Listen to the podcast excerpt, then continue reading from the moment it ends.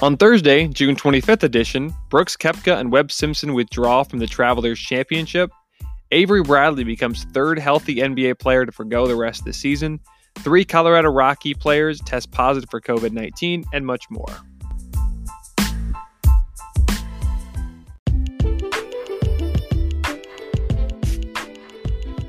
Malcolm Brogdon is the latest player to test positive for coronavirus.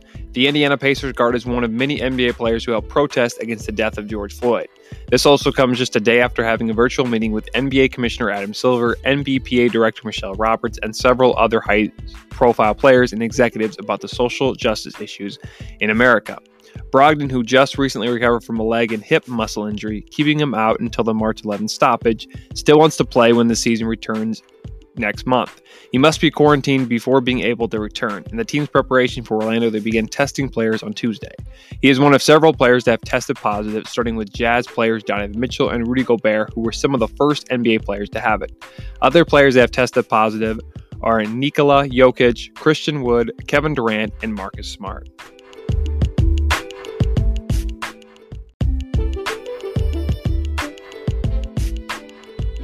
According to the Denver Post, three Colorado Rockies players have tested positive for COVID 19. The players include four time All Star Charlie Blackmon, right handed reliever Phillip Diehl, and other pitcher Ryan Castellani.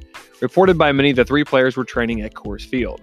After hearing the news of the players being testing positive for coronavirus, every stadium worker was tested but came back negative. According to the Denver Post, one player was showing symptoms and the rest were asymptomatic. Coors Field was closed for one week due to some players testing positive for COVID 19. With the reports of Major League Baseball coming back on July 24th with a 60 game schedule, many players are contemplating on if they test positive for COVID 19 during road games.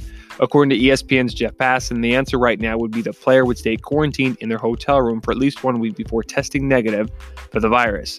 It seems as though the MLB will not follow the NBA or NHL's plan for the coronavirus. Players will report on July 1st for another spring training and will start the delayed season on July 24th with no spectators. Most likely, the season will end on September 27th and the playoffs will be done sometime in October. Before we dive into some more awesome sports topics, I'd like to tell you about Anchor. If you haven't heard anything about Anchor, it's the easiest way to make a podcast. Let me explain. It's free. Can't go wrong with that. And guess what? There's even creation tools that allow you to record and edit your podcast right from your phone or computer. That's not all, though. Anchor will even distribute your podcast for you so it can be heard on Spotify, Apple Podcast, and many more. It keeps on getting better, though. You can make money from your podcast with no minimum listenership. It's everything you need to make a podcast in one place. Download the free Anchor app or go to anchor.fm to get started. Now, let's get back to the show. Lakers guard Avery Bradley has decided to not participate in the league's restart in Orlando, Florida. According to Adrian Wojnarowski, the Lakers are eyeing James's old teammate J.R. Smith to replace Bradley. Bradley's reasoning for not playing at the ESPN complex in Walt Disney World is because some of his family have some health issues. Bradley's oldest child, Liam, has some respiratory issues, and the league will probably not allow his son inside the bubble environment. He told ESPN, "As committed to my Lakers teammates as the organization as I am, I ultimately play basketball for my family. And so at a time like this, I can't imagine making my decision that might put my family's health at well-being at even the slightest risk." Bradley also stated, as promised, I will use this time to focus on the formation of projects to help strengthen my communities.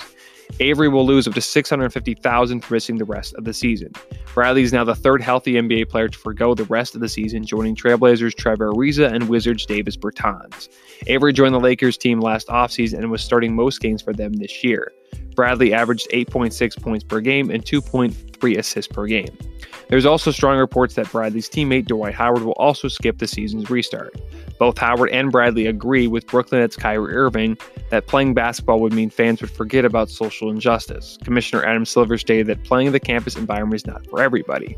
The league will also not punish players for skipping the rest of the season. The NBA has been suspended since March 11th when Jazz center Rudy Gobert tested positive for COVID 19. Currently, the Lakers have the second best record in the NBA and number one seed in the Western Conference. They have a five and a half lead over their crosstown rival Clippers for top spot in a loaded Western Conference.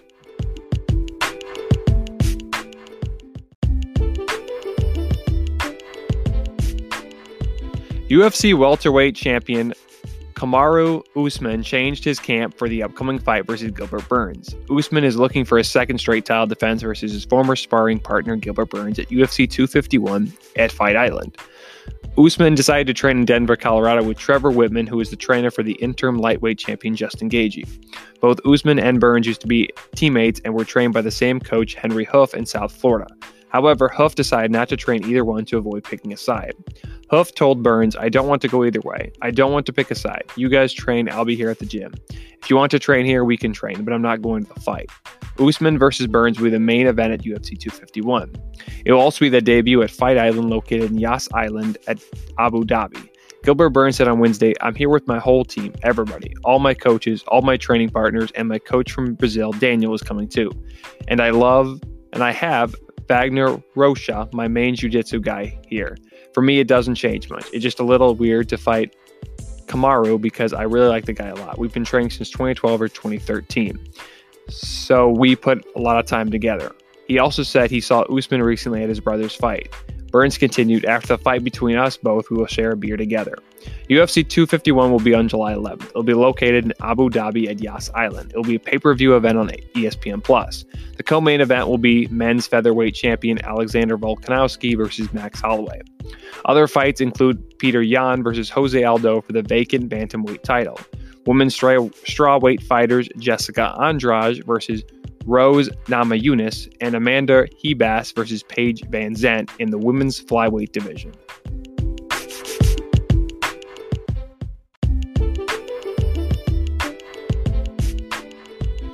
The Tampa Bay Lightning have reopened the training facilities according to Chris Johnson of Sportsnet. The Lightning have now entered into NHL's Phase 2 and returned to play. On Friday, the Tampa Bay closed facilities after three players tested positive for coronavirus. The Lightning are one of the 24 National Hockey League teams that will resume the season. On June 8th, the NHL allowed six players on the ice and recently have expanded it to 12. As of now, the league does not have a date for the return to play yet. However, the NHL has narrowed it down to six cities for the return to play. The league will choose between two cities to host the Stanley Cup playoffs, one to host Western Conference team and the other Eastern Conference teams. When the NHL returns, Tampa Bay, the Tampa Bay Lightning will be the number 2 seed in the Eastern Conference.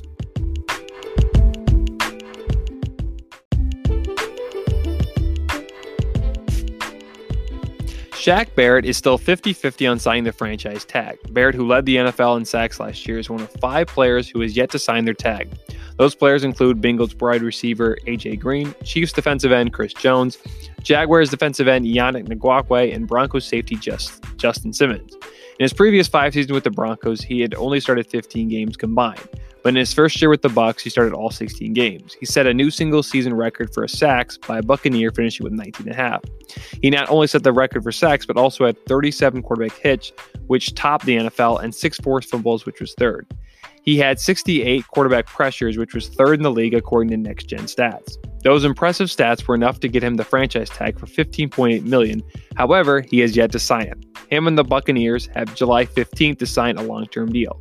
Coming off a great season, earning a spot in the Pro Bowl, the 27-year-old Barrett is still keeping his goals high going forward. He said this regarding his contract situation. So usually before I had 19 and a half sacks, my goal is always to improve statistically, but trying to get 20, 21 is going to be hard.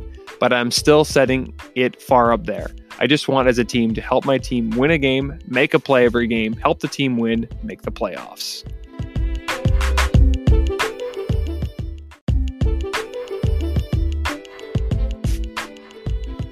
It has been reported that the reigning two time PGA Championship winner and fourth ranked golfer in the world, Brooks Koepka, has withdrawn from the Travelers Championship. Koepka's caddy, Ricky Elliott, has tested positive for the coronavirus, but coach Claude Harmon III was also with Brooks, was negative. Koepka, along with his girlfriend Jenna Sims, also plans to test one more time before traveling back to his home in Jupiter, Florida. Graeme McDowell has also withdrew from the Travelers after his caddy tested positive for COVID 19. McDowell was going to be Koepka's golfing partner for the whole event.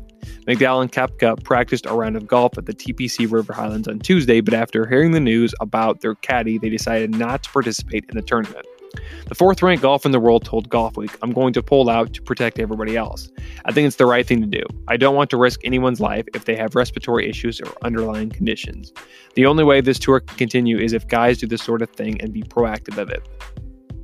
I haven't Brooks released a statement later saying, I haven't tested positive for COVID 19, but as I've said all along, I'm taking this very seriously. I don't want to do anything that might jeopardize the health of any player in the field or his ability to compete.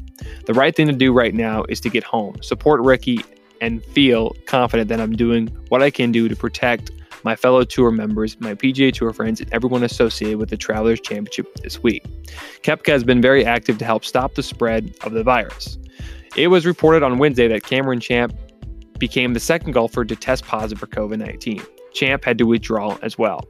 Webb Simpson, the number one golfer in the FedEx Cup ranking, also withdrew from the event because one of his family members that he is with contracted the virus. Simpson said in a statement on Wednesday In the last 24 hours, I had a family member test positive for COVID 19. While my tests this week were negative, I feel like it is my responsibility to take care of my family and protect my peers in the field by withdrawing from the Travelers Championship. I'm going to return home to Charlotte and quarantine under CDC guidelines, and I look forward to returning to competition after the time period. After hearing the news of Koepka and Simpson, PGA Tour Commissioner Jay Monahan said in a press conference yesterday he promised the PGA will have more restrictions to protect golfers for COVID 19. He also promised serious repercussions for any golfers that break the health safety protocols the tour has set up. The Travelers Championship will begin on Thursday at the TPC River Highlands in Cromwell, Connecticut. Thanks for listening to the 7 Eleven Sports Podcast, your top seven sports stories of the day in just 11 minutes. Please don't forget to like, rate, subscribe, and check us out on Facebook, Instagram, and Twitter.